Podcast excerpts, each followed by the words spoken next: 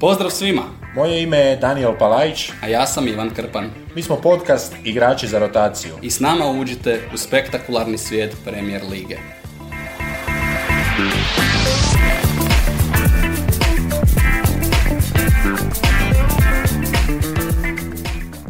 Prva epizoda e, našeg podcasta, mislim kako je primjereno, bavit će se Manchester Cityjem, ponovno prvaci, četiri puta nakon, e, četiri, četiri puta u zadnjih pet godina. Pep Guardiola je ponovno pokazao da je apsolutni gazda što se tiče ligaških natjecanja, jer raditi ovakve stvari u engleskom nogometu, e, doći kao stranac čovjek iz jedne pot- potpuno drugog okruženja nogometne filozofije i raditi ovakve stvari je e, fascinantno. E, zapravo e, želio bih ovo, ovu epizodu otvoriti na način da ti postavim pitanje bez obzira na taj naslov prvaka, je li prošla Cityjeva sezona, vidiš li ti uspješnom ili je opet kod Cityja ostalo nekih nedovršenih poslova, je li možda takav narativ zbog načina na koji su ispali iz Lige prvaka ili jednostavno je taj naslov prvaka opet e, dovoljno za City i čini li ih to zadovoljnima nakon prošle sezone? Da, e, narativi e, sada sve više počinju dolaziti i o, morat ćemo se, mislim, odmah i po pogledu te prošle sezone okrenuti. To je sad više nekakva poslovna strategija, smišljanja priča i ostaloga. E, Sezona je na kraju, e, i to možda čak ne samo po meni, nego i po, po Cityu proglašena poluuspješnom, što je, e, ja ću osobno reći, nenormalno, ali generalno je, mislim, to nevjerojatno da uz takav šampionski niz u, u Engleskoj gdje je to najteže, da se uz, uz, i uz takav niz da se ipak, kako bih rekao, oni ne mogu pomiriti s time i oni ne mogu to sebi zacrtati kao uspjeh. E, Njima, rekao bih, nedostaje ta Liga prvaka e, više radi prestiža. I taj prestiž je nešto što će sigurno loviti i ove godine i momčad e, sve manje i manje nalikuje na neku momčad koja je tipična momčad za englesku premier ligu, koja tamo lovi bodove, nije toliko ni široka više momčad City, a ona jest široka, ali možda za pojmove engleske lige je to onako još dva, tri igrača kraće. Tako da bih rekao da su negdje na pola došli, evo, oprosti što nisam uspio doći do krajnosti, ali do pola su negdje uspjeli se dogurati i slijedi im e, opet ova godina. Rekao bih da i ove godine će se to potvrditi čim krene Liga prvaka, jer će se vidjeti taj jedan drugačiji City. Ok, e, pokrićemo danas e, i otprilike što mi vidimo kao ciljeve City u sljedećoj sezoni. Da, narativi su ti koji uvijek diktiraju priču, City da se možda podsjetimo malo kako je to sve skupa izgledalo prošle sezone. Netipično rekao bih za City, nisu uspjeli osvojiti na kraju niti jedan domaći kup. Karabao kup je već neko vrijeme zapravo bio natjecanje koje je Guardiola privatizirao, to je iako se nekima možda čini kao Mickey Mouse natjecanje, zapravo treneri izuzetno vole da u tom dijelu sezone, a Carabao Cup se odigra, ako se ne varam, za praktično... Do veljače. Do veljače bude gotov. Uh, u tom dijelu sezone si već osvojio trofej, to je jedan dodatan podražaj za ekipu, tako da je City to osvojio 4-5 puta za redom, ali ove sezone, niti, to je prošle sezone, niti jedan osvojeni kup, izgubili su i na to se možemo vratiti, e, jer e, ćemo malo pričati o tome što neposredno čeka City. Izgubili su Community Shieldu od Leicestera, 1-0, tako im je krenula sezona. U prvenstvu zapravo jako dobro, e, jako dobro gurali do negdje tamo kad smo prešli u 2022. godinu, kada se njihova prednost, iako se činilo da će to možda biti Cityjeva procesija, prednost se počela topiti. I na kraju zapravo u onoj samoj završnici sezone dosta si stvari zakomplicirali nepotrebno. Prvo je sve krenulo s onim kolosalnim raspadom u Madridu gdje su već imali praktično novo finale Lige prvaka, a onda u samoj završnici u zadnja dva kola u prvenstvu su to odradili na puno teži način nego što je bilo potrebno. Prvo onaj Marezov promašeni 11 teras protiv West Hama, zapravo za osiguranje naslova prvaka i onda zadnje kolo protiv Aston Villa. Ali opet nekako su i oni uživali u, u toj zadnjoj bici. I to je jedna vrlo pozitivna stvar jer uz taj isti kadar i to je sada recimo neka osnovica igrača. Ne znam je li nemamo ovdje na listi Fernandinja i ovoga kojim je još otišao iz veznog reda. I zapravo ostaje svejedno ta ista okosnica i ta ista okosnica je to uspjela preživjeti prošle godine E, mislim da se i po tom zadnjem slavlju njihovom vidjelo da je to bilo djelomično olakšanje, a djelomično slavlje, jer su uspjeli prevaliti nekakvo, nekakav vrh brda. I ove godine im to može opet donijeti puno u Premier Ligi, ali evo, kao što smo rekli, ja ne vidim, niti, niti sam igdje pročitao da im netko daje u Europi nekakvu veću šansu, pogotovo jer se opet pokazalo da španjolska kletva ih, ih ne može obići, e, je li zbog Pepa, je li zbog Rodriga, je li zbog e, eto, Serža Agera ili e, tko je, tko je to nanio, ali e, tog probitka, tog prolaska nema. Imaju jedno finale, ali to je sve što imaju. Siguran sam da ćemo imati dosta prilike pričati o tome kako City percipira tu ligu prvaka, možda to malo usporediti sa nekim drugim timovima, ali ono čime ćemo zapravo otvoriti našu ovu epizodu, to jest prvi segment naše epizode koji ćemo, koju ćemo podijeliti na tri dijela. Su odlasci iz Manchester City-a, dakle ti si već spomenuo Fernandinja, kraj jedne ere, ako možemo krenuti od njega, igrač koji je i prošle godine zapravo dobio jako puno minuta, igrač koji je igrao i u nekim od ključnih utakmica i to na pozicijama gdje ga nismo možda navikli gledati, to je imalo veze naravno sa Cityjevom novom krizom sa ozljedama, baš kada to nije bilo oportuno. Fernandinho igrao desnoga beka onim utakmicama ili utakmici protiv eh, Real Madrida, eh, na onaj slava način ispao protiv Viniciusa kod onog jednog pogotka. Eh, velika, velika ličnost za City, mislim jedan od sljedećih kojima će oni podići spomenik, e, već su ih neki dobili pred Etihadom, tako da Fernandinho, njihov veliki brazilski kapetan, odlazi, nije se umirovio, nastavit će u Brazilu i to možete gledati, možete Fernandinha nastaviti gledati na Areni Sport. Da, e, kod dizanja pehara će City možda nakon ove desetogodišnje faze ipak preći na neke male biste, pa da popune to oko stadiona, jer sad tu se pojavljuje sve više i više tih lica i imena. E, možemo nastaviti s odlascima, ajmo ih prvo pogledati ovako u globalu. Raheem Sterling, Gabriel Jesus, e, to su zapravo dva nekakva najglasnija i to je, rekao bih ja, to je zapravo jedna jedinica jer to si je Guardiola, ajmo tako reći, prodao iz napada, oduzeo sam sebi iz napada.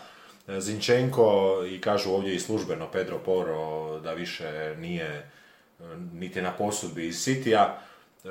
Pa i Zinčenko, moramo ga mislim spomenuti jer je apsolutno absurdno e, da je Arsenal platio City igrača temeljeno na, ajmo to reći, na Guardiolinom scouting reportu.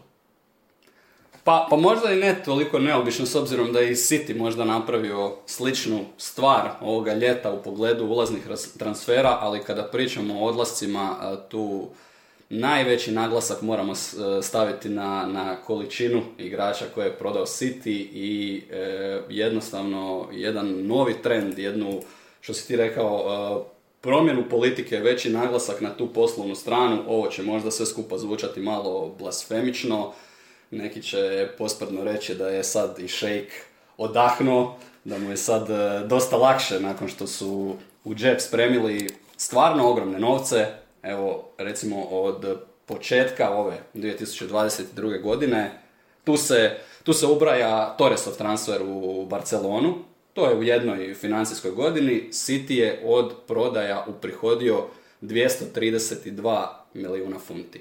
I u net profitu imaju plus od 122 milijuna funti samo u ovoj godini. To je e, jedna ogromanjska e, promjena koja mora dovesti do promjene u narativima, jer City sad, osim što osvaja trofeje, e, vode i u tom poredku net spenda i više to nije ona, onaj štap s kojim se može tući City. Naravno, u sve detalje i sitnice koji, to, koji, koji tu sigurno postoje i u koje možemo ulaziti, ali ako gledamo samo, samo ovako usko, onda definitivno došlo do toga da City prodaje puno igrača za, za velike novce i da je to neki njihov vid profitabilnosti ako hoćeš ili, ili okretanja u tom smjeru da klub zapravo sam sebe održava. Zanimljiva je ta prodaja Torresa, obzirom da smo tamo 2018. 2019. se svi nekako uhvatili u onu famu Cityjevoga kupovanja obrambenih igrača. E, tako da je Torres zapravo bio nekakav e, prvi čovjek koji je otišao. E, u tom trenutku osobno ja mogu reći da nisam mogao predvidjeti ili, ili da je to postojalo kao, kao naznaka da će krenuti ta rasprodaja, ali očito je. Ostati će možda i prilika za ono što City nije mogao raditi u svojim, ajmo ih nazvati, shake godinama, da ostanu primorani da daju priliku mlađima, jer druge opcije realno neće biti, pogotovo uz pravila o posuđivanju igrača gdje quick fix više možda neće biti toliko efikasan kao što je bio. I onda je od, od toga došlo do, do zapravo kroz sezonu već njegovog kombiniranja ulazaka Sterlinga s klupe, ulazaka Hezusa s klupe. E, meni se tu nekako i Grilish uklapa u tu priču jer on će možda ove godine biti njihov e, make or break jer je on zapravo taj dodatan član, dodatan e, puš kojega imaju. Rekao bih nešto kao e, kada su se digli Salah i Mane, onda je nedostajao taj treći, taj paker koji će zapravo služiti i za njih. E, sad će Greliš možda biti u obrnutoj situaciji, on će trebati biti taj koji namješta i kreira.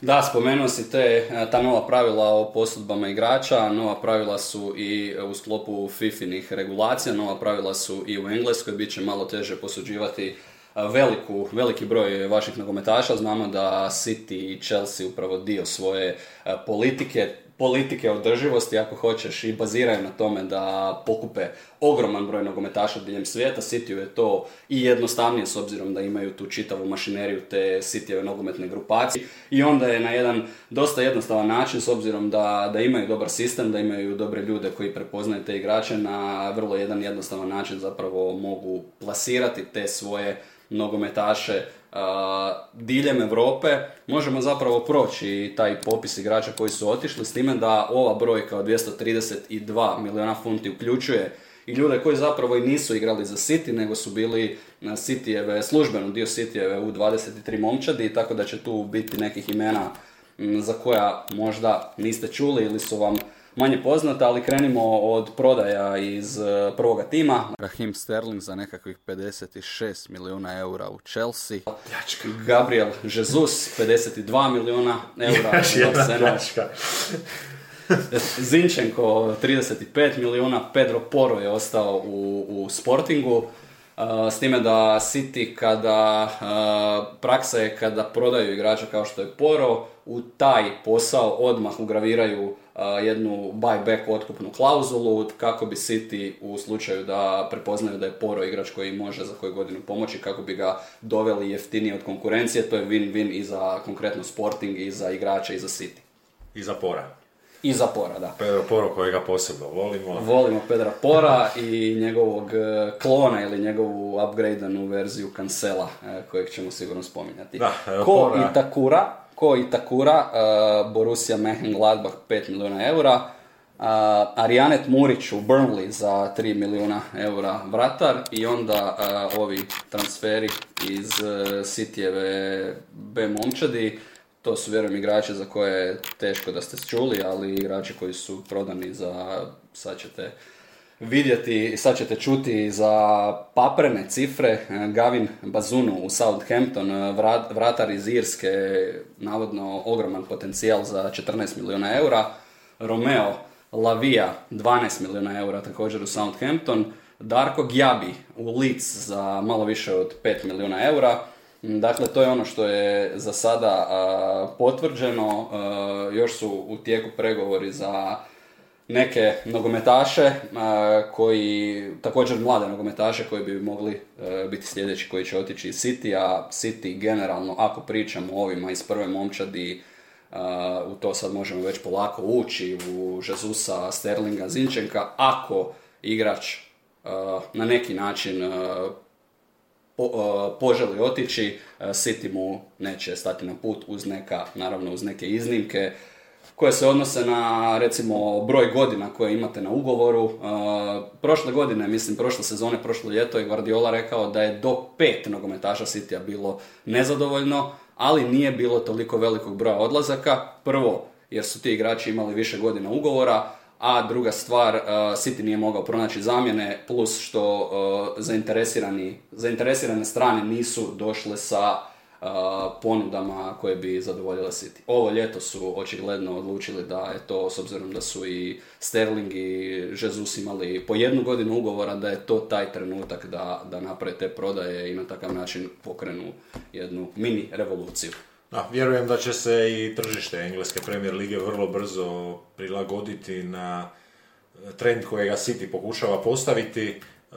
Ako ništa, imamo uvijek onaj efekt e, negativnog odgovora, e, pa recimo to je nešto s čime se Liverpool neko vrijeme nosio, e, klubovi sa velikom navijačkom bazom i velikom tradicijom i povješću, jednostavno neke igrače ne mogu privući sebi jer su ti igrači možda odgajani ili podizani ili u nogometnim akademijama podizani malo kontra neke kulture ili malo kontra neke struje. E, to se naravno danas e, sve onako istanjilo kao šniclu kada još ju malo ravnaš, e, tako da nema više možda takvoga efekta i svi su više okrenuti profesionalizmu ali, ali odgovoriti će Liga i vjerujem da će prvi odgovor pokušati doći upravo iz uh, ovih najjačih uh, koji možda ne troše toliko. Evo, vidjeli smo ove godine kreće Arsenal. Uh, ti si Ivane rekao da nekako vidiš te transfere kao dobre. Ja sam još negdje na pola sa kupovinom rabljene robe iz, iz istoga koša ali odgovoriti će kroz godinu, dvije i Manchester United, jer opet od ovoga njihovoga smjera E, iz situacije i potrošnje koju su napravili traže instant uspjeh, tako da ako ne nađu instant uspjeh, onda traže drugu šemu. Amerikanci se neće libiti promijeniti čitavu filozofiju, to je za njih neupitno. Oni će odraditi u kojem god nogometnom ili poslovnom smislu je potrebno da se dođe do trofeja, ali evo vidimo sad već 5-6 godina, osim nekih Mickey Mouse e, titula, nema ništa. I zapravo City će opet e, morati doći do toga da mora tražiti igrače za 10, 20, 30 milijuna jer ne mogu niti oni čak niti sa masovnom prodajom kupovati konstantno igrače preko 50 milijuna ako, eura. Ako povjerujemo da moraju prodavati da bi kupovali. Ne, ne, A, ako, ne. a- ako, kupimo, ako kupujemo tu priču i ako kupujemo da je ovo jedna trajna Vjerujemo u fair politika, play. vjerujemo u financijski fair play iznad svega. Samo još jedan mali detalj, interesantan, ovi igrači koji su prodani u Southampton, to su, rekao sam, Gavin Bazunu, Romeo Lavija, Southampton zainteresirani za Liama Delapa, jednog mladoga napadača, navodno je City odbio nekakvih 20 milijuna eura, isto jednog od igrača koji bi u narednim sezonama trebali dobijati više prilika. Ako se pitate otkud sad odjednom ta poveznica između Southamptona i Manchester City-a, naime, uh, novi, novi šef uh, regrutacije igrača i to za prvu momčad kod uh, Southamptona je Joe Shields, čovjek koji je doveden iz Manchester City-a gdje je bio zapravo glava toga recruitmenta za akademiju. To, je igrač zapravo, to, to je čovjek koji je zapravo imao prste u dovođenju većine ovih igrača, sigurno i ovih koje je sada prepoznao i doveo u Southampton. Ali da nastavimo sa ovim za, za samu prvu momčad City-a, rekao bih, a, značajnim promjenama i značajnim odlascima.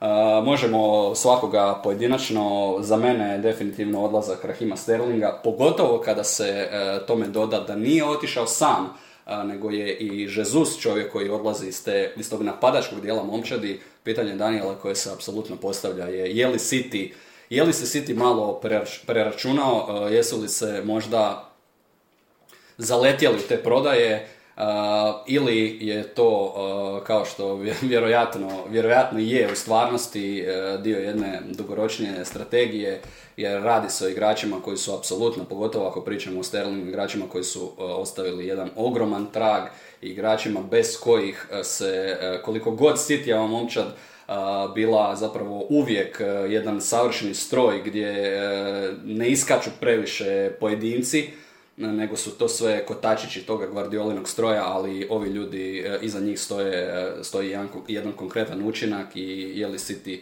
tu napravio dobar posao ili će možda e, kroz narednu sezonu barem shvatiti da, da, da fale i Sterling i Jesus. Pa ja bi se kroz to možda okrenuo na neke trenutne glasine, trenutne tračeve oko još nekih potencijalnih dolazaka koji možda zapravo pokazuju, evo, Kukurelja, Grimaldo i na toj listi je Borna Sosa. Da, kao da, netko to, o kome se pričalo.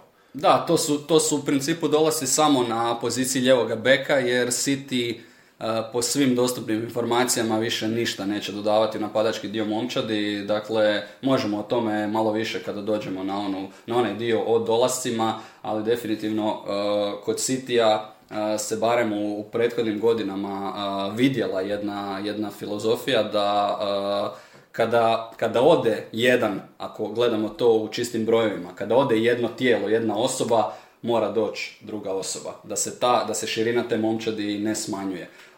Ovaj prelazni rok, za sada su oni možda u nekakvom čak i, i, i malom minusu sa ljudstvom, ekipa je stanjena, a pogotovo moj je osjećaj da u tom napadačkom dijelu, iako jesu došli ljudi, iako je možda to podjednak broj igrača za, na istim pozicijama, mislim da, je, da su promjene poprilične. I evo nam već najave prvoga narativa sezone. Mislim da će se najviše oko toga lomiti. E, Evo, prije nego što kažemo o čemu se radi, e, samo ta zanimljivost da kada e, krene nekakav narativ, kada krene neka priča, biti će zanimljivo vidjeti recimo na našim govornim područjima koliko ćemo se primiti tih britanskih medija, jer sam 90% uvjeren da će se tu postaviti nekakva usporedba Greliša i Sterlinga. E, Sterling e, možda je imao nekakvih e, padova u formi, to je nekada izgledalo indisponirano, pa onda vas još neuspjeh malo više boli i tako to, ali je opet Greliš igrač koji, pa ajmo reći u nekom svom maksimumu, u svom outputu nije pokazao da može mečati kvalitetu koju je Sterling davao. On, on daje neke druge elemente, daje neku drugu dimenziju, ali, ali samo idemo na tu probojnost, on nju nema kao Sterling, nema ju nitko. No on će biti taj koji će biti zadužen za, za zamijeniti tu produktivnost. I, Da. I mislim da će se dio, dio te sezone u nekakvom početku, još tome ispipavanju, će se propustiti, ali u nekom trenutku u slučaju da City bude treći, četvrti na, na tablici, vjerojatno će biti drugi, ali i, i, i to je za njih neuspjeh i mislim da bi se tu mogla postaviti priča. A onda opet dolazimo do svjetskog prvenstva, bit će vjerojatno i transfer period dulji, e, morat ćemo možda napraviti cijelu epizodu za svjetsko prvenstvo jer se mijenja e, čitav koncept nogometne sezone, e, tog sklapanja vrijednosti, tog mi ćemo zapravo, vjerujem, krenuti od onoga tko je uopće pozvani, tko će biti pozvani po kojoj zasluzi, bit će dio igrača koji će biti pozvani redovno, ali onda ćemo doći do tog svjetskog prvenstva, hoće li Greliš igrati u prvoj momčadi ili će Sterling igrati u prvoj momčadi engleske reprezentacije, pogotovo u ovoj situaciji gdje se Grelišu u ovoj sezoni pokušava dati ista uloga koju je Sterling igrao ranije. Pa mislim da je to zapravo dosta, dosta dobra usporedba, ali a, više u jednom a, kontekstu da je City možda i anticipirao da će se dogoditi u nekom trenutku Sterlingov a, odlazak, jer on je već neko vrijeme prolongirao potpisivanje novog ugovora i ti pregovori su trajali nekoliko godina. City mu je zapravo odbijao garantirati dvije stvari. Odbijao mu je dati plaću koja je e, u razredu jednog Kevina De Bruynea i odbijao mu je dati e, išta više od e, te nekakve rotacijske role sa Marezom i sa ostalima i onda je moguće da je Grilišov transfer prošle sezone zapravo transfer sa pogledom u budućnost. Ali, opet, zamjenu jednoga za drugoga ne treba promatrati samo iz kuta da je tu je bio sad Sterling, tu će sad biti Grealish. E, Činjenica je da je City napravio e, i neke druge poteze i da su možda e, ekipu već prilagodili tome i da će se Grealishove kvalitete više moći istaknuti, ne u onoj istoj roli koju je imao Sterling, nego u onome što je, što zapravo donosi Grealish i u čemu je zapravo najbolji. Ali da se fokusiramo na Rahima Sterlinga, dosta sam si, dao, dao sam si truda da pročitam malo komentare navijača City, a većina je pozitivna, ali a, nema onoga prevelikog osjećaja emotivnog gubitka, ne smatraju ga legendom kluba, iako iza njega njegov učinak na terenu apsolutno ga može svrstati u tu kategoriju. Radi se o čovjeku koji je a, u a, karijeri Pepa Guardiole, što nije do kraja možda totalno precizan podatak i potpun podatak, jer Guardiola nije u svakom klubu radio isto vremena, ali samo je Leo Messi igrač koji je bio produktivniji u totalu uh, golova i asistencija od igrača koje je trenirao Guardiola od Sterlinga. Pogledao sam zadnjih godina, mogu reći, ogroman broj utakmica Citya i e, o Sterlingu kao igraču imam poprilično visoko mišljenje u sve mane koje on nosi, u sve e, pacerske promašaje ala Ilija Sivonjić, koje, koji su mu se znali događati, ali to je igrač koji, e, ako mene pitati, ima mjesta u svakoj. Ne bih ga nazvao svjetskom klasom, ne bih išao tako daleko, ali u svakoj momčadi svijeta ima mjesta za Rahima Sterlinga. Pravi engleski brazilac, savršeni hibrid, dobili su Englezi napokon što su htjeli, još tamo i u Liverpoolu, evo možemo pogledati te njegove uspjehe, četiri puta engleski šampion, pet kup titula, jedan FA kup, možda malo tako siromašno po pitanju FA kupa, dva super kupa treći neće dohvatiti. Ali Karabao, Karabao se osvajao. Tako je, Karabao pet puta. E, Legenda Karabao kupa. Eto nam e, Rahima. E, vjerojatno ćemo više pričati o njemu kada dođemo do Chelsea u, pogledu toga kako će ga Chelsea koristiti jer on će tamo biti opet ono što je on možda htio biti i u Cityu. Kako da se izrazimo? Ne neophodan, čak i važnije od neophodnog obavezna alfa. figura. Batman. Apsolutno alfa. Da posudimo malo iz NBA. Da, da, e, Batman, e, Batman ja bih rekao evo za Chelsea barem ovako bez pravoga Robina. Robin se još mora naći, Kaj je još mlad. E, pa Mason Mount. Da, puno je tu toga Mason Mount je idealan Robin. Eto, i, i, i, i tu se već može početi nekakva priča stvarati u slučaju dobre igre njih dvojice zašto ne preseliti njih dvojicu u englesku reprezentaciju. E, malo smo ušli u to sve, pa sad bih rekao ove godine će nam ta engleska reprezentacija biti na tišini do 11. mjeseca dok ne krene zahuktavanje, ali Englezi to gledaju svakodnevno. E, oni koji nisu navijači nekoga kluba gledaju sve igrače toga kluba iz te perspektive i tako se i grade nekakve veze, veze i rivalstva. Sigurno važna stvar i za englesku reprezentaciju to kako će Sterling se uklopiti u Chelsea, ali o Sterlingu i Chelsea u njihovoj epizodi. Možemo preći na dvojac koji je također preselio u London, ali u sjeverni London, eh, Jesus i Zinčenko. Eh, Daniel nije eh, prezadovoljan ovim, ovim potezima Arsenala, ali kažem i to ćemo ostaviti za, za dio Arsenala. Ovdje se bavimo Manchester City. Gabriel Jesus, igrač koji onako iz kategorije onih e, uvijek korisnih igrač kojeg je Guardiola zapravo od početka, od njegovog dolaska jako zavolio jer je donosio nešto što Aguero nije, tu jednu sposobnost da igra luđački visoki pressing, da, da je u tim utakmicama kada, kada trebate igrača koji će napraviti one male stvari potrebne za pobjedu, on je često znao biti taj, ali igrač koji nikada u nekakvoj roli devetke napadača, igrača koji će u takvoj jednoj ekipi koja stvara ogroman broj šansi utrpati po sezoni 25 golova. Uh, on nikada zapravo nije bio uh, ni blizu tome, pa je onda bio, uh, pa ga se onda i šetalo po pozicijama. Prošle sezone ga se dosta znalo vidjeti i na, i na desnoj strani toga Cityjevog trozupca. Uh, igrač koji je donio uh, lijepu zaradu Cityu, uh, mlađi još od Sterlinga, Sterling 27, Jesus 25 godina, je to novi, novi napadač, nova devetka Arsenala. Rekao bih prije dvije godine da je Guardiola u, na kraju jedne utakmice gdje je Gabriel Jesus, nećemo reći presudio, ali donio tu inicijativu, pa ga je opisao riječima observative i very good listener. Dakle, da jako dobro sluša, što bi baš bio možda taj pokazatelj da on i je bio radnik i je bio nekakav čovjek sa svrhom, ne možda čovjek sa tolikom slobodom. Pa onda opet gledamo e, Brazilac, napadač devetka, e, da u njemu sigurno ima e, te drskosti, u njemu sigurno ima i te ambicije da je sigurno i on tražio i ne, bi, ne, nije, ne vjerujem da je to bilo jednoglasno, ali da je i on sigurno se složio apsolutno s transferom i on odlazeći na mjesto gdje se isto tako traži kao i u Sterlingovom slučaju čovjek koji će nadomjestiti ili čak možda i podići razinu nekoga kluba na sljedeću razinu. E, Gabriel Jesus za Arsenal, s onime svime što imaju kad dođemo do njih, može biti taj čovjek, ali, ali zašto, zašto Zinčenko? Pustimo, pustimo taj dio kada dođemo na Arsenal, siguran sam jedna epizoda koja će biti jako zabavna, već joj se veselim.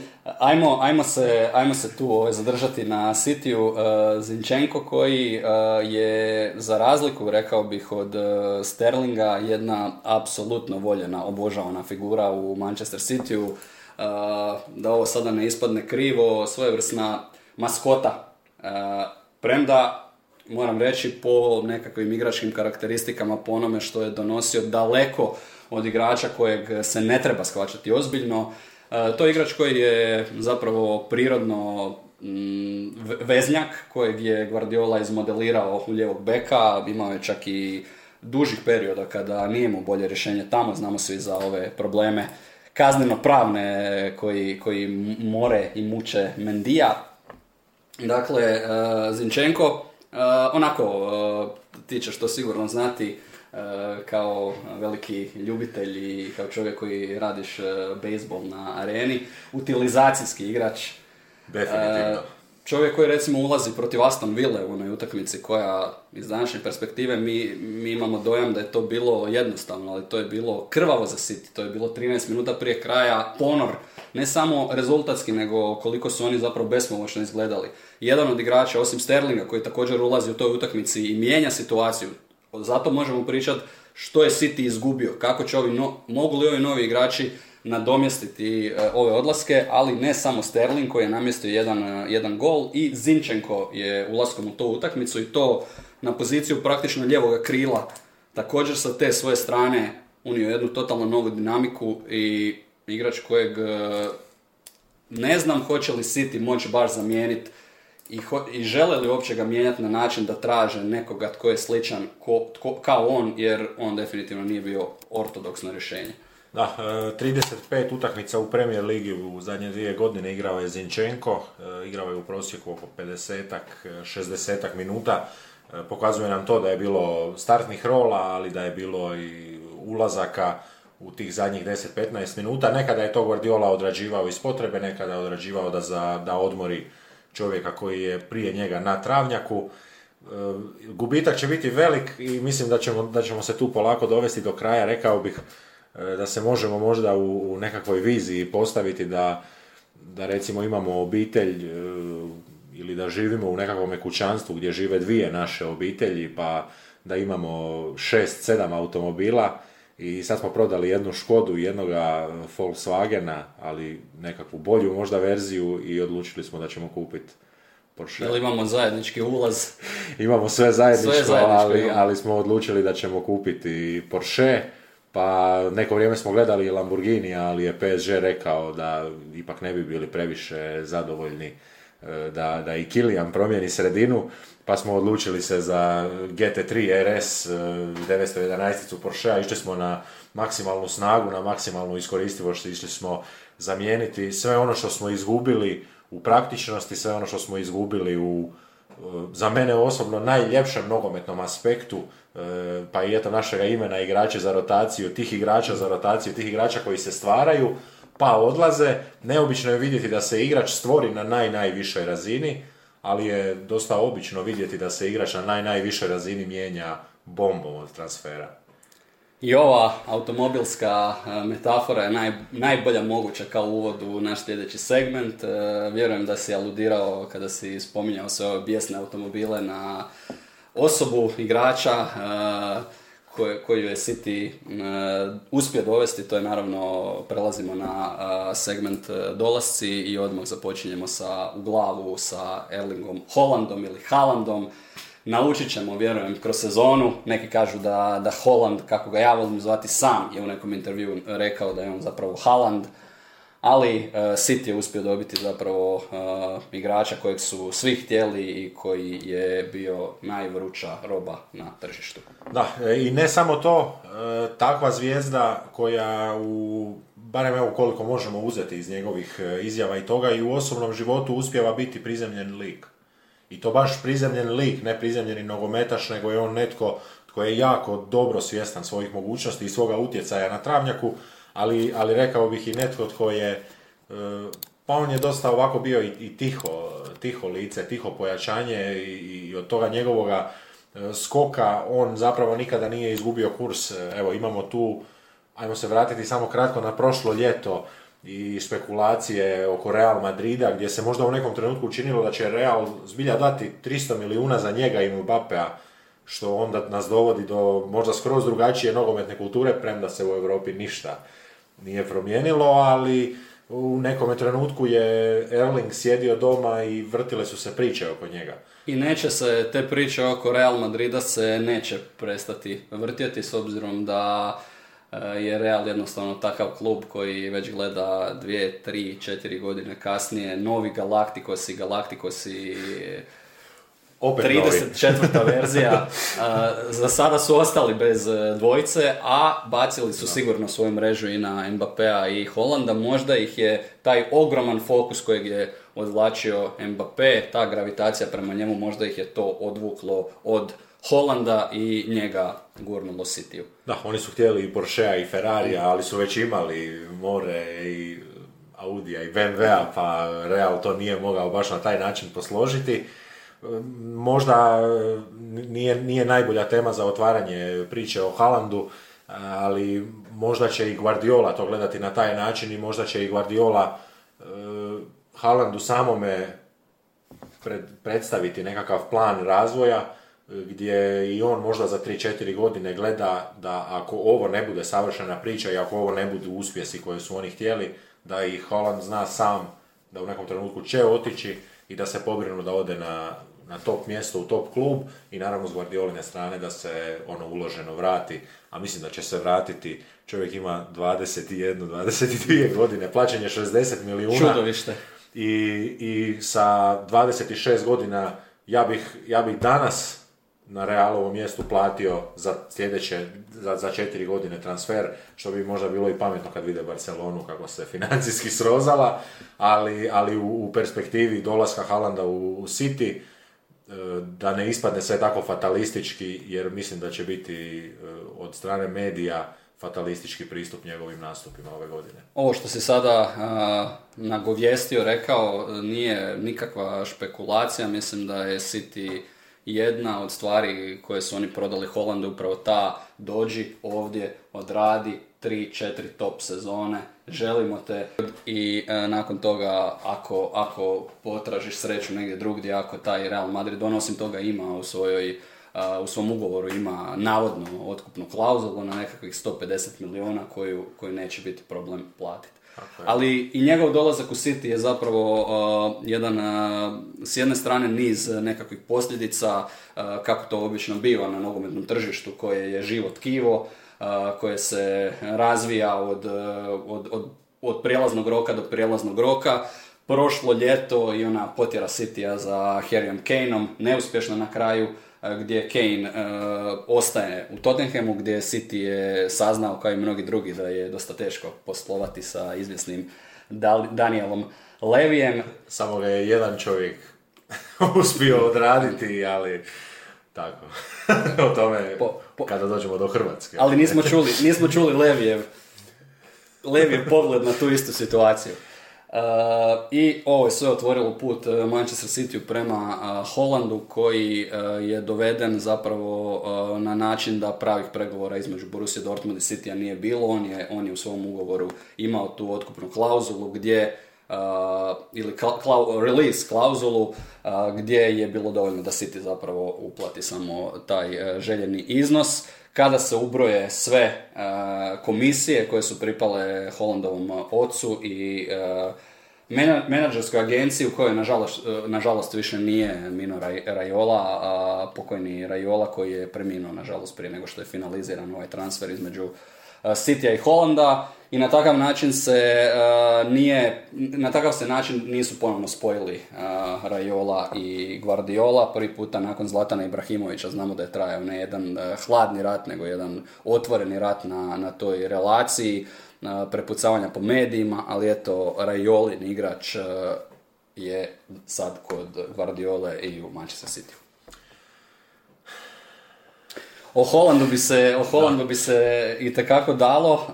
možda još samo možemo spomenuti da tu jedna jasna poveznica sa, sa Manchester Cityjem postoji s obzirom da je Holand inače momak rođen u Licu koji je, čiji otac je igrao i za Leeds i za Manchester City, pa je onda na takav način Holland u isto vrijeme odgajan i kao netko tko mrzi Manchester United i kao netko tko je već upoznat sa Manchester Cityjem. Još možda samo da kažemo, a, a Holland bi, ponavljam, zaslužio vlastitu epizodu da se radi o momku koji je do 22. godine zabio gotovo 140 pogodaka kada imate vremena, kada, kada onako želite nešto zanimljivo pročačkati, nađete samo listu aktivnih igrača koji su na 500 pogodaka. Ta lista je, ako maknete ove vanzemaljce, Messi i Ronaldo, vrlo kratka, eto on do 22. je na gotovo 150 golova, jedan nevjerojatan pace, znači hodajući gol, i ako se pitate što on donosi, to su golovi, e a kako će, kako će se on snaći kod Guardiole, hoće li se sistem adaptirati na njega ili obratno, uh, to ćemo tek vidjeti. Da, e, do, dobra je recimo i ta, ta činjenica da je on u svoju nogometnu karijeru krenuo bez agencijske potpore, on je zapravo krenuo sa ocem kao agentom, što ja vjerujem da je još malo i više ustabililo i taj njegov razvoj, pogotovo taj njegov zvijezdani razvoj, gdje je on uspjevao uvijek ostati prizemljen i fokusiran na to. Ako ćemo ga ići uspoređivati, a uspoređivat će ga se cijele godine, naravno prvo ćemo sa pojačanjem Liverpoola uspoređivati i tom isplativošću, ali da, golovi će, golovi će biti nešto što će ga ili uzdići ili ne, 38 e, kola, e, Erling je igrač koji voli igrati sve utakmice i kada si spomenuo ovaj e, tu, tu priču i o toj kvoti golova i o svemu, odmah, odmah mi se nekako u tom sportskom aspektu i vraća taj NBA gdje igrači zapravo i u ugovorima i u nekakvim bonusima i klauzulama pretpostavljaju neku, neki statistički podatak, dvoznamenkasti broj skokova, pet asistencija za backup playa u nekakvom prosjeku ali je pitanje može li se u engleskoj premier ligi raditi na taj matematički način i, i zapravo skupljati te golove. Znamo svi da golovi znaju doći, nekad vodite 2-0 pa zabijete treći i četvrti gol. Tako je. Da, nije, nije uvijek ista važnost, ali, ali mislim, mislim da je oni, to oni, je najveći izazov. Da, to je najveći izazov. Uh, oni nisu uh, ekipa kojoj nužno fale golovi ili kojoj uopće fale golovi. To je momčad koja kad izađe na teren u sezoni znate da će u svim natjecanjima svaki puta probiti 100 golova. Nisu ga doveli jer im fali golova, doveli su ga jer je bio uvjerljivo najbolja prilika na tržištu jer gledaju dugoročno i možda u onim nekim utakmicama Lige prvaka taj, taj detalj im je znao faliti da imaju kilera koji će zabiti gol iz prve situacije. Možda nisu imali takvog zadnjih godina nakon što je Aguero uh, počeo padati. Uh, jako će biti interesantno uh, je, li, je li on uh, taj, je li on to rješenje za, za ovaj Guardiolin City s obzirom da prototip nekakvog Guardiolinog igrača više Kane nego što je to Holland, ali ono što sam e, do sada uspio čuti, pročitati, prikupiti, e, Guardiola će inicijalno e, raditi na tome da Holanda uklopi u filozofiju igre, da Holanda nauče neke stvari, da, da on bude taj koji će se adaptirati, a znamo da igračima uvijek treba u Manchester City kod Guardiole određeni period, bilo to tri mjeseca, šest mjeseci, godina dana, na, na to su oni sasvim spremni, no ukoliko uh, to bude štekalo, onda je naravno Guardiola spreman uh, čitavu uh, svoju, svoj dio priče prilagoditi na Holanda. Jer kažem, to nije prototip igrača, s tim da smo već na pripremama vidjeli otprilike ono kako bi Holland mogao biti najsmrtonosniji, kako je zabio taj gol protiv Bayerna. To Jednostavno... je to. Veselim se tom strahu. Da, to će biti i, i, i, vidio, sam, vidio sam fantastičan tweet gdje je taj pogodak prvi Hollandov gol, gdje je kamera iza gola i piše point of, point of view. Uh, every uh, Premier League net this season. I to je taj strah koji će se, ako naravno, rekao bih prvenstveno golgeterski proradi Erling to je nešto što će, što će biti i tema iz kola u kolo. E, I to je zapravo možda najveći plus kojega Guardiola može dobiti. E, rekao bih da smo izašli iz neke ere gdje možemo tvrditi o dominaciji neke momčadi. E, pa čak evo niti Manchester City-a ne može se reći za englesku Premier ligu, u jednoj toj smo pripremnoj epizodi pričali, pa sam spomenuo da je neko vrijeme kod City-a postojao strah od Liverpoola, odnosno saznanje da je Liverpool bolji kroz sezonu ili dvije, i to je možda ono što Guardiola na kraju svega vidi kao najveći dobitak da možda opet usije taj strah i da se zna tko te čeka. Naravno tu onda dolazimo do te negativne jedne moguće situacije gdje kada Halanda neće biti da će biti drugačiji postav, ali toga smo se nagledali i kroz 90. i kroz 2000. dolazaka, odlazaka. Arsenal je imao Anrija, svi su imali nekakvu legendu. Chelsea je imao Drogbu, koji je zbilja sijao strah momčadima koje su imale niže stopere, oni su se opremali višim stoperima na uštrb kvalitete kroz godinu, na, na zimskom, na ljetnom prelaznom roku da bi se branili od, od jednoga igrača iz cijele lige, od, od 20 momčadi igrača. Tako da Holland veliki, veliki potencijal. Spomenuo si taj dio taktički, tu se definitivno ne poklapa Guardiolin osnovni nogometni princip i filozofija i ono što Holland radi, ali mislim da takvoga igrača će ipak i on uspjeti uposliti. Je li uopće imao takvoga napadača u karijeri? Imao je Levandovskoga u Imao je Levandovskog, imao je Ibrahimovića, ali opet ne bih ni Levandovskog ni Ibrahimovića uspoređivao sa, sa ovom skandinavskom zvijeri čovjekom koji je u isto vrijeme najveći i najbrži na terenu i čovjekom koji je toliko golova već zabio tako mlad. Takvog, takvo čudovište stavljate sada u ekipu koja uh, šanse ono, ispišava, najjednostavnije rečeno. Uh, ozljede su jedina stvar koja možda može brinuti Guardiolu, navijače City-a, čovjek koji je u Dortmundu znao, znao imati problema s ozljedama, sve su to bile nekakve onako sitne, iritantne ozljede koje vas na par tjedana izbace iz stroja, a kada se krenu množiti onda vrlo lako razvijete reputaciju nekoga tko je stalno ozlijeđen, s time da uh, ljudi se koliko sam imao priliku pročitati, ne, ne izjašnjavaju baš prepozitivno o medicinskoj fizioslužbi u Borussiji Dortmund, nekih čak nazivaju i mesarima iz Dortmunda. Pa ćemo vidjeti, u City, u vjerujem neće biti tih uh, problema uh, sa doziranjem ako je to potrebno, sa sa svim onim što, što čini znanost vođenja igrača kao što je Holland. Da, e, i kod Guardiole možda neće upaliti taj e, Hollandov pristup e, igranja svih utakmica. Jer će... sigurno i neće. Sljedeće sezone u Premier ligu dolazi pravilo pet zamjena i premda je ova Cityjeva momčad, e, kao što smo već pričali, i manja, Guardiola voli manje momčadi, ali ova momčad je jednostavno po brojevima manja, svejedno će, će biti rotacija. A jedan od ljudi u tim rotacijama, da pređemo i na ostala pojačanja Citya, je Julian Alvarez, e, igrač iz Argentine, e, Aranja, Pauk, momak kojeg smo imali priliku gledati, raditi, ako si imao to zadovoljstvo i u, I u utakmicama i u kopi.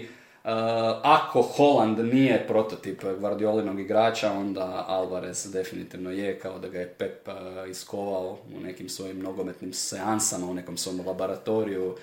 Igrač oko kojeg je, vjerujem, onako privatno uh, poprilično uzbuđen Guardiola. Da, izglesan kao neka oštrija i efikasnija verzija Gabriela Jezusa s možda još neću reći većom kvalitetom toga sudjelovanja u kreiranju igre, nego jednostavno većim instinktom e, i samim tim dolaskom iz Rivera, e, gdje nije mogao biti nekakav igrač koji se drži zadnje linije, čeka tu zadnju loptu, nego je morao biti igrač koji će razbiti liniju, pa nekada i za špicu pravu, jaču, veću špicu ispred sebe otvoriti prostor.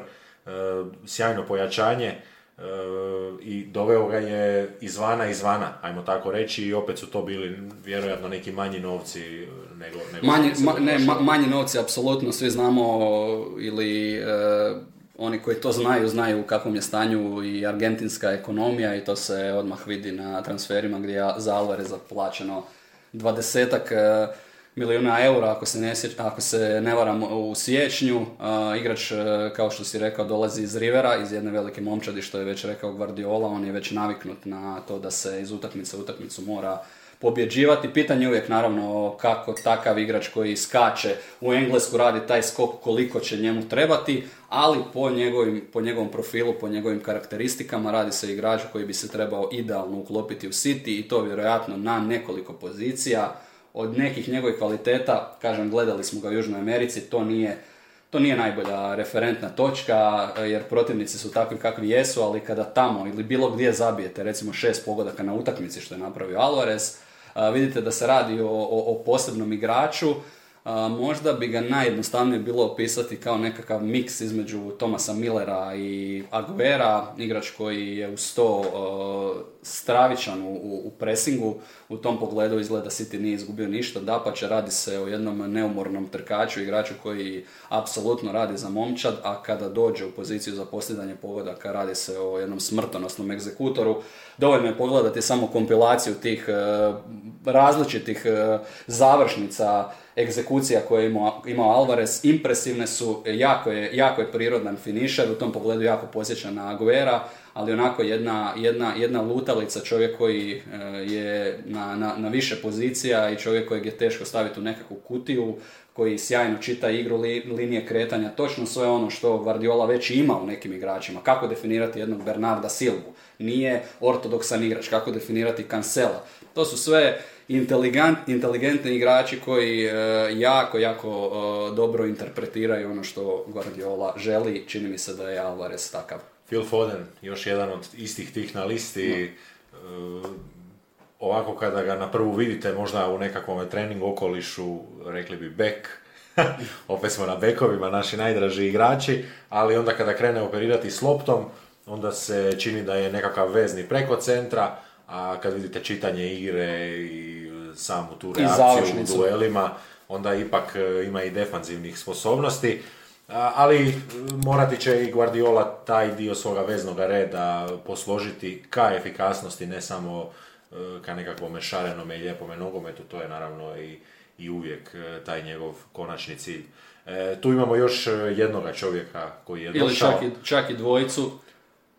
Uh, imamo, uh, imamo apsolutno uh, igrača koji je doveden iz lica, Calvin Phillips, jedno pojačanje za mene onako no, no-brainer za City.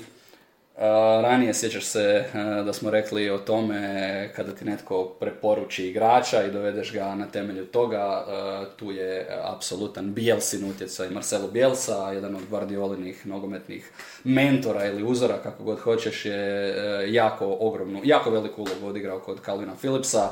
Kapetan Lica, još jedan čovjek eto, sa, sa tom Lic konekcijom, engleski reprezentativac, starter u svim utakmicama na Euro prošle godine gdje je Engleska došla do finala. lokalni dečko iz Lica koji je tamo bio vrlo, vrlo voljena figura, koji, se, koji je rastao s tim klubom, kako se Lic vraćao u, u najviši razred. Transfer koji je na kraju isto točno onako kako City operira, a toga se nismo previše dotakli kada smo pričali i o prodajama i o ovim transferima. Ako hoćeš i o Hollandovom transferu s obzirom da je plaćena ta release uh, klauzula, uh, City traži konstantno prilike na tržištu, apsolutno možda još jedna kontroverzna izjava koja se neće svidjeti onima koji njih smatraju pijanim milijarderima koji troše iz one šejkove zalihe i šejkove kutije. Platna vreća. Iz vreća one, znaš onaj kad, kad baca one novčanice, otprilike tako, nego po primjerima iz stvarnog života vidimo da City e, čeka, traži prilike. Philips je bio jedna takva prilika, plaća nekakvih 42 milijuna funti, to je u kontekstu onog English taxa, engleskog poreza, transfera igrača između unutar lige, uh, Cityjevog teksa, to je uh, bagatelan posao za engleskog reprezentativca i čovjeka koji je vrlo vjerojatno ne samo zamjena za Fernandinja, nego nudi još neke dodatne taktičke mogućnosti, između ostalog možda igranje sa, nazovi, dva zadnja vezna, Rodri i Philips u nekoj varijanti, jer to onda povlači i Griliša, to povlači možda igranje šire sa, sa bekovima gdje bi upravo Fernandinho i Phillips bili ta malo bolja zaštita kada bi se Kukurelja kojeg traže lijevo i Cancelo desno dizali. Griliš je automatski sa lijeve strane bolji ako ima, ako ima beka koji mu, koji mu radi tu širinu. Griliš je tako upravo i najbolje radio i u reprezentaciji i u Aston Villa. Imate Holanda kojeg opet trebate uklopiti. Dakle, možda i ovo dovođenje Calvina Phillipsa nas može i u tom nekom taktičkom smislu dovesti do nekih novih rješenja. Moraš ti samo reći, mislim da si rekao Philips i Fernandinho, a mislio si na Philipsa i Rodrija. Da, da, što će... Philips i Fernandinho, uh, Philips i Rodri, tako je. što će biti još strašnije. Uh, kažem ovo iz uh, najpozitivnije moguće perspektive, da će to biti jedan jako lijep nogomet za, oni koji vole, za one koji vole odspavati malo uz nogomet, jer njih dvojica kada će zaključavati, onda će se ta, ta će se sredina sigurno zaključati, e, stvari će teći na stranu kao vodopad, e, vraćati se van, ići opet na stranu, a na stranama znamo tko čeka, jedino ta lijeva strana možda e, za sad malo deficitarna, ali opet se nadamo od kancela vidjeti barem slično ono, od prošle godine, pogotovo evo, malo sam ja zakvačio te bekove, ali Cancelo, pogotovo jedan bek sa nećemo reći nadprosječno visokom nogometnom inteligencijom, jer je to nekakav medijski izraz, e, malo je neinteligentnih igrača u vrhunskom nogometu, ali e, jedan e, lik, jedna, jedna pojava s onim svojim smirenim licem i sa svojom, ajmo je nazvati, staminom, izdržljivošću, koja 90 minuta odrađuje posao, posao, posao, dok, dok valjda i, i oni slijepi ne prepoznaju da je to jednostavno njegov stil, da je to jednostavno njegov nogomet te efikasnosti i možda slijepoga praćenja uputa, ali možda i neke, neke njegove kreativnosti e, koju uopće može i koju mu Guardiola dozvoljava da da. E, pričali smo i, nešto ranije o tim njegovim dubljim izlascima e, i to je nešto što Guardiola traži od bekova, ali ćemo opet doći do Griliša, pa možemo možda s Grilišem otvoriti jedan kratki pregled Sitijeve momčadi, obzirom da kucamo već polako na 60 kucamo, minutu. Kucamo, ali ne bi bilo pravetno uh, izostaviti samo uh, još neke igrače koji su došli. Uh, to je prije svega novi drugi vratar Sitija, Stefan Ortega.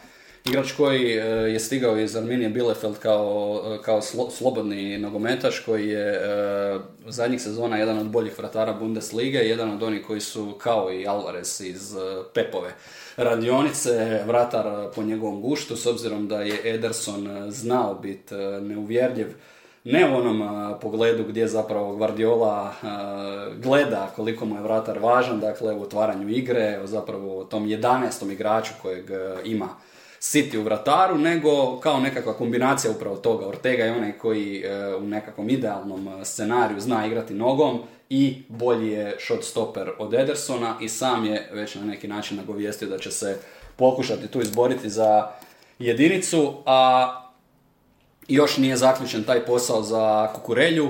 Opet ću se sad vratiti na onu tezu koja će se provlačiti. City traži prilike, City ne želi preplaćivati igrače ova moja izjava će se možda citirati, smijavati, neko će reći pa kupili su pet bekova, to je, bio, to je bila stalna priča, kupili su pet bekova, ono, City bek za 50 milijuna, milijuna funti je bio mim, Ispod ali, 50 nije išlo. Ispod 50 nije išlo, ali vrlo lako je usporediti dolaske nekih stopera, nekih bekova, igrača koji su se etablirali u jakim ligama, u reprezentacijama, u Ligi prvaka, Kukurelja iza sebe ima jednu sezonu dobrog nogometa u Brightonu, koji ga je doveo za 15 milijuna funti i meni je razumljivo da City e, ne želi sad tog igrača platiti puta tri i da pokušava pregovarati oko njega. Igrač koji je odrastao u Barceloni, još jedna velika pogreška zapravo tog posrnulog diva koji sada traži rješenje na, na lijevoj strani. To će možda biti Alonso iz Chelsea, a imali su Kukurelju koji je prošle godine bio i od igrača i od medija proglašen najboljim igračem Brightona. Tony Bloom vlasnik, vlasnik Brightona, profesionalni pokeraš. onda je ovo za njega payday. Čovjek, koji, čovjek kojeg onako prati reputacija tvrdog pregovarača i za sada je ta reputacija istinita, dosta se natežu oko Kukurelje, navodno je zadnja vijest da je Kukurelja uručio zahtjev za transferom. Da, e, to bi bila zanimljiva scena za vidjeti u stvarnom životu kukurelje kako ide kroz trening centar sa isprintanim komadom papira, ali to nam je sve skupa samo pokazatelj da će unatoč svemu što City isplanira... Na, na tom komadu papira piše želim samo Manchester City. kako, je, kako je Jordan napisao I'm back, e, onda kukurelja napiše što? I'm out. I'm out. da, e, to bi bilo nekako njegovo, ali, ali unatoč svemu E, ovo je tema jednoga kluba, pa nekako mora doći nekakav, e, kao u, u prirodi zapravo, dođe nekakav prirodni predator koji vam pomrsi račune jer jednostavno je to njegova moć. Možda će netko tako uspjeti Cityu pomrsiti račune i možda se na kraju okrenu na nekakvo baš pravo skupo rješenje na lijevome boku. E, možda i oni još imaju, pa mislim da je i to otvoreno, isto nekih priča oko odlazaka. E, stvari jesu kompletirane, ali gledajući u e, prirodi transfera koju obavljaju zadnjih godinu dana, ne bi se pretjerano možda svi skupa iznenadili da već nakon prvoga kola Guardiola odradi još jedan swap, nekakvu čistu zamjenu ili nešto slično. Ono, ono, što, ono što treba također istaknuti, u duhu ove teze da traže prilike na tržištu, da gledaju dugoročno, oni neke od svojih e, legendi koje su odlazili nisu zamijenili odmah. Nisu zamijenili kompanija odmah, čekali su na Dijaša. Nisu zamijenili Aguera, čekali su na Holanda. Tako da uh, City igra jednim e, specifičnim stilom, ako hoćeš i uh, kompliciranim stilom, nije se jednostavno uklopiti u to momčad. Možda Kukurelja sam po sebi nije najbolji lijevi bek svijeta, ali možda oni u njemu vide baš igrača koji bi s obzirom na tu pozadinu da je on iz Barcelone koji bi dosta lako usvojio te principe i igrao točno kako Pepe želi. Nisam baš siguran sasvim ako ne bih se baš kladio ni da će ikoga dovesti ako propadne taj deal sa Kukureljom, sve ove druge poveznice s igračima, tu se spominje Borna Sosa, tu se spominje ovaj Grimaldo, to mi se sve e, ne čini kao nešto na čemu se stvarno radi i djeluje mi da je Kukurelja ili ništa i ako ne bude Kukurelja onda će se čekati na neki od sljedećih rokova e, da se pojavi opet neka nova prilika. A... Grimalda smo imali isto na areni, on on bih ja rekao nije nije nije, nije, nije još ta razina, nije, još ta razina. A neće vjerojatno niti biti, jer, jer gotov je taj nekakav eksplozivniji dio njegovog nogometnog razvoja, sad slijede one, one fine stvari, fini detalji. Eto, s time možemo možda preći na treći segment koji će biti najkraći s obzirom da smo već probili sat vremena, nije bio inicijalni plan, još se malo uhodavamo, uštimavamo, to je ovo što si rekao, jedan generalan presjek Cityjeve momčadi i otprilike nekakva naša očekivanja ili e, kako mi vidimo njihova očekivanja za novu sezonu. Eto, ako, ako želiš malo tu morat ćemo, morat ćemo to objaviti i službeno. E, ja ću odmah otvoriti s time da je City za mene 1-2 e, i da je Liverpool za mene 1-2. Jednostavno u odnosu na konkurenciju čak i uz neke zanimljive događaje kroz godinu vjerujem da će Chelsea igrati jako dobro, ne vjerujem da će Arsenal igrati uopće dobro, ali naravno ako krene sezona dobro staćemo na njihovu stranu jer će nešto raditi dobro što će im donijeti taj rezultat. E, za United nekako e, još nije završila ta tranzicija, ima evo od, od 2013. 2014.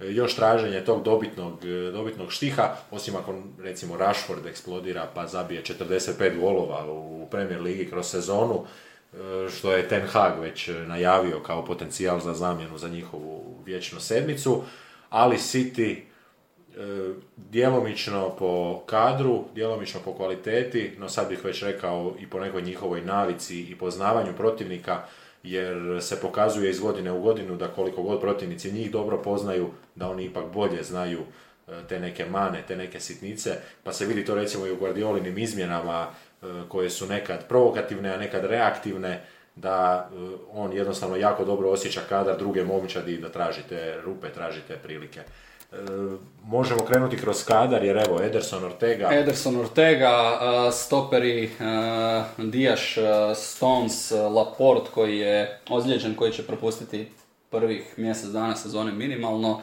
Ake koji je ostao, Ake koji je bio na rubu transfera u Chelsea, ovako čini se da mu se otvara sad tu jedna fina prilika i na poziciji ljevoga beka i na poziciji stopera dok nema Laporta, igrao je na pripremama. Bekovske pozicije, da. prepuštam to našem ekspertu za bekove, tu su... Predivne bekovske, tu je Walker, Walker koji je, je li ovo sad, ta zadnja sezona, znamo da Guardiolini igrači nekada imaju tu zadnju sezonu, ona se osjeti kada dolazi, neki su pokušavali već prošle godine to prizvati, Walkerova forma je patila, ali čovjek je na travnjaku na motoru u usporedbi sa svima ostalima, on, oni ostali voze 100-200 kubika, on vozi uvijek 1000 kubika, ako ide, ako igra, e, Walker je uvijek tu, e, Mendy u problemima u kakvima je, e, osobno bih rekao, sudeći po prošlogodišnjem. Mislim da on neće više nikad zaigrati za City i, da, i da se dogodi to neko veliko čudo, da, da svi ti silni slučajevi budu eto, podmetačina to je to. E, to, je to, Od, od, njega kao igrača za City, vjerojatno i za bilo gdje na gdje se igra ozbiljan nogomet. Vjerujem da će City iz toga pokušati izvući korist u e, možda nekome traženju ustupka od same Premier lige ili nečemu sličnome, možda što se tiče financijskog fair playa. Kaže sve to možda zvuči banalno, ali oni su počeli poslovati od vrha do dna i, i to će se sada sve gledati kroz tu prizmu. E, tu je Cancelo e, i evo kako kaže Ivan e, Isaka Bore se još nije vratio, on je sa svojim najboljim prijateljem 206 visokim napadačem Troa. Rekli smo da su na Lakdu Tempe na jezeru u blizini Troa. Dakle, tanki na bekovima, kratki sa stoperima. Ne bih rekao da su kratki sa stoperima. Za, I trenutno. Dobro, može biti problematično s obzirom da je Stones propustio dio priprema i da se ozljedi, ali to je jedan od dijelova momčadi gdje zapravo nisu ništa dirali i pokazalo se da za dugačku premier ligašku sezonu trebate, trebate četiri čovjeka tu i unatoč tome City je prošle godine u završnici imao veliku krizu gdje je Fernandinho uskakao na tu stopersku poziciju. Da, e, i evo kada uzmemo možda nekakve prosjeke od prošle godine, Liverpool je igrao s najvišom obrambenom linijom, najvišom, ne po visini igrača, nego po visini izlaska od svojih vrata. City je bio drugi ili treći, jer mislim da su se tu Leeds, eh, pa čak možda i Crystal Palace našli u nekim brojkama. Možda Brighton. Više. Eh, tako je, Brighton. Eh, Crystal Palace, za kojega sam ja inače prošle godine prognozirao 100% ispadanje pa se na kraju pokazala vrlo dobro ta sezona. napravio sjajan posao u Crystal Palace da, nije se, nije se to očekivalo. Upravo, upravo nekim taktičkim postavkama koje zbilja nitko nije očekivao jer nije imao kada ga uspoređujemo s Guardiolom, nije imao kadar za to, ali ako bi uspoređivali momčad za momčad, onda nije imao kadar ni za što, što se pokazalo netočno, e, dobro je postavio stvari, ali obrana koja teško može igrati s trojicom u liniji, e, to je opcija koja je možda izvediva ako se netko od zadnjih veznih e, prihvati one pozicije anchormana, to je zapravo izvorna engleska pozicija ne centar halfa, nego nekoga ispred centar halfa, ali ispod defanzivnog veznoga. To će biti zapravo nešto što ćemo kroz sezonu gledati u toj tranziciji. Pa i čisti nedostatak tijela jednostavno na ovim wingback pozicijama gdje ako želite igrati svoje momčadi koje praktično igraju sa tri iza, imaju duplirane te pozicije wingbacka, pada mi na pamet e, svaka verzija Conte ovog tima i u, i u Juventusu i u Interu i u Tottenhamu uvijek su te pozicije duplirane, od tih igrača se očekuje jedna veća potrošnja, City jednostavno nema tu kancela, imaju kancela i Walkera, Imaju momka koji se zove Josh Wilson Esbrand, koji se jako istaknuo na pripremama. To je lijevi bek, e, za kojeg je čak Guardiola javno rekao da ako se riješi ozljeda da bi City mogao dobiti igrača za budućnost, što Guardiola tako olako e, ne časti baš svoje mlade nogometaše. Pa ćemo vidjeti hoće li možda taj Wilson Esbrand dobiti koju minutu više ove sezone, pogotovo vjerujem ako se nekim slučajem ne riješi to pitanje kukurelje da da je onda i on tu u, u varijanti. Vezni red imamo isto tako pola-pola. E, pa vezni red gdje se zapravo ništa nije mijenjalo osim onoga što smo pokrili sa Philipsom i Fernandinjom. Vjerojatno naj, najsnažniji, najstabilniji dio momčadi igrači koji se, kako se voli reći, floskula poznaju zatvorenih očiju. Da, sada već Foden došao do te razine, Gindogan Gindogan koji osim kvalitete dolazi čak i u jednu fazu karijere gdje je on savršen igrač za Guardiolu i gdje se sad i to njegovo iskustvo počinje isplaćivati. Iako je i s njim bilo hoću neću na kraju sezone, pojavile su se neke informacije da je on čak, da je i on možda čak na izlaznim vratima i on ulazi u zadnju godinu ugovora, ali kod njega je i taj e, dio da on, e, da je on jedan od onih koji se vide kao treneri u budućnosti i on već sad vjerojatno uz Guardiolu, dosta mu je, e, jer već zna da je njegova karijera za 3, 4, 5 godina definitivno gotova, ali ovo što sad, taj know-how kojeg može sad dobiti još uvijek u Cityu, je vjerojatno, ako, ako gleda u budućnost mu je dobro možda odraditi tu zadnju sezonu ugovora još u Cityu, pa onda možda se vratiti u Dortmund i tamo završiti laganu karijeru. Da, a onda ide ona bombastična strana, e, KDB, e, pa možda zadnjih 4-5 godina... Prva zvijezda prva zvijezda ne Citya nego i Premier Lige, ali uz e, baš onako pravo jedno ime uz koje se uspoređuju sva druga velika imena, pa nikako, nikako nisam našao nekoga tko je individualnim utjecajem to uspio nadmašiti. Jest u jednoj sezoni Salah, jest u jednoj sezoni Mane, ali to je bila jedna sezona, ovaj je čovjek koji se vraća i vraća i vraća. E, evo za njega isto 31 godina, ali bih rekao dvije, tri godine top, top nogometa još pred njime. E, isto tako igrač koji je možda u mladosti imao problema s ozljedama, pa mu je to i ispalo kao... Pa znao imati, znao imati zadnjih e, sezona on problema s ozljedama, to je nešto što se počelo češće pojavljivati kod De Bruyne, a ali radi se o igraču koji igra jednim e, izrazito fizički zahtjevnim e, stilom, e, čovjekom kojeg ima i u duelu i u povlačenju onih kada krene onako silovito kao nekakav univerzalni vojnik kada povuče one kontranapade gdje ostaju svi u prašini.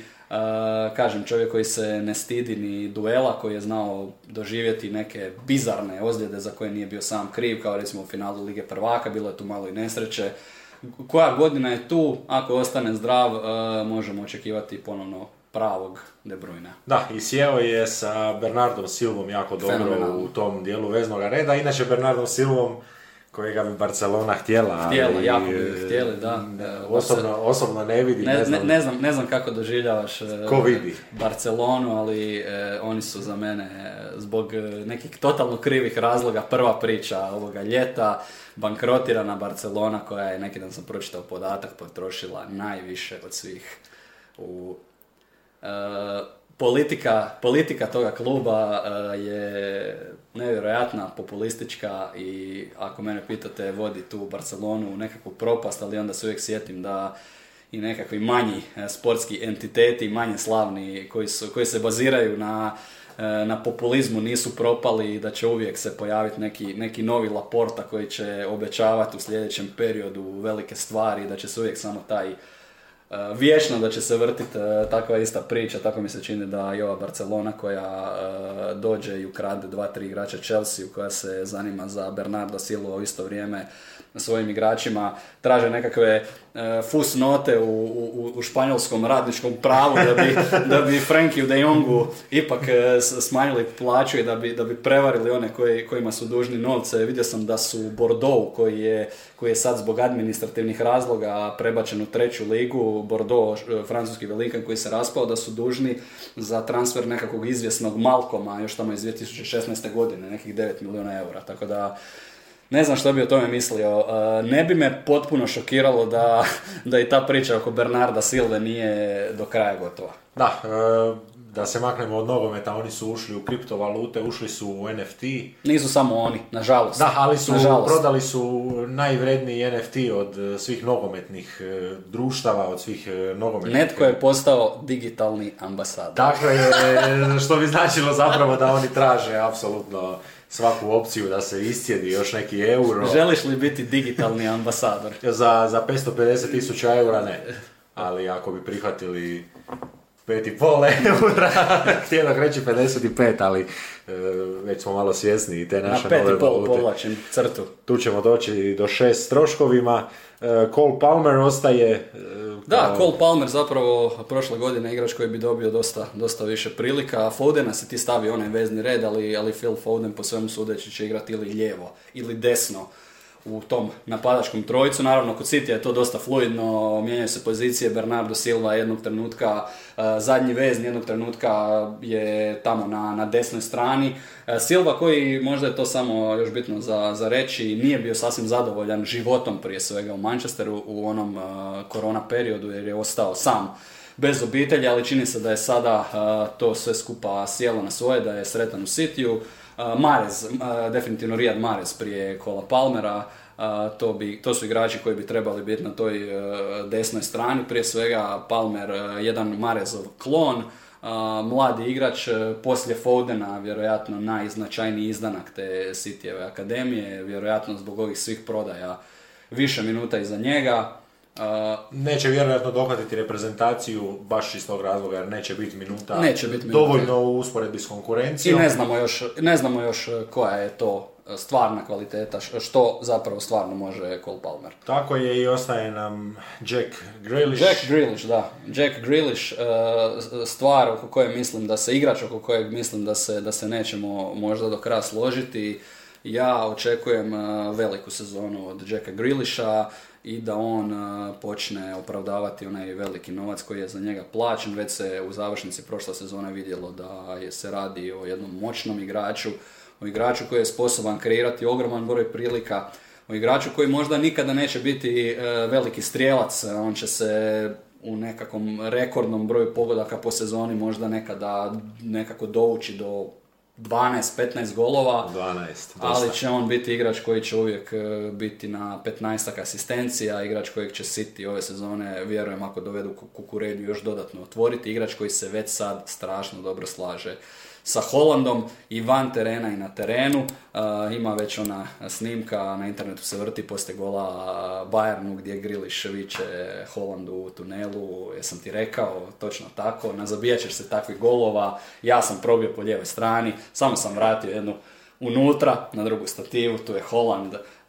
znači, i kao, kao lik mi se čini jedan od onih, to smo dosta znali pričati kad smo radili NBA, uh, igrača koji uh, su onako bez, bez neke osnove su prepuni samopouzdanja, a Grilish tu osnovu ima, premda kad je došao u City sigurno da se on zapitao gdje sam ja to došao, kako ću ja to, je li ovo prevelik zadatak za mene, ali onda malo po malo čini mi se da se on i kao personality tamo uspjeva nametnuti. Frajer kojeg jako vole, u klubu jako vole u slačionici, jedan uh, karakteran tip i za kojeg mislim da je, da je sljedeća velika stvar koja će doći i od Pepa i od Citya. Jedan dobar Engles, napokon, opet. Da, jedan, jedan, jedan igrač kojeg jako zapravo cijene engleski navijači, to je, to je interesantan pogled na Griliša, općenito nogometna javnost ga doživljava kao odličnog igrača, kao, kao dobrog tipa, za razliku recimo od Sterlinga koji je znao imati svojih, e, imati svojih problema i reputacijskih i plesalo se tu na rubu one ružne riječi na R, s obzirom na Sterlingovu boju kože, njegov tretman u medijima, Griliš tih problema nema. Griliš je maneken za neki od ovih... E, Među prvima za Gucci, Gucci, ili za nekog, za, za, za, ove Evo, to nam e, mogu... seksi, seksi gačice i bokserice. To nam slušatelji uh, mogu napisati, ne samo za koga je, nego za koga bi još i mogao snimati. A evo, možemo dovršiti s pitanjem, pa isto tako, ako ima slušatelja, neka kažu što misle kada Pep Guardiola slaže pazle, od koliko dijelova uopće kupuje pazle ili ako mu žena kupuje pazle, da li mu kupi od 500 dijelova ili od 20 tisuća, što se nekako čini malo prikladnije njegovoj kompleksnosti, on će to slagati vjerojatno cijelu sezonu.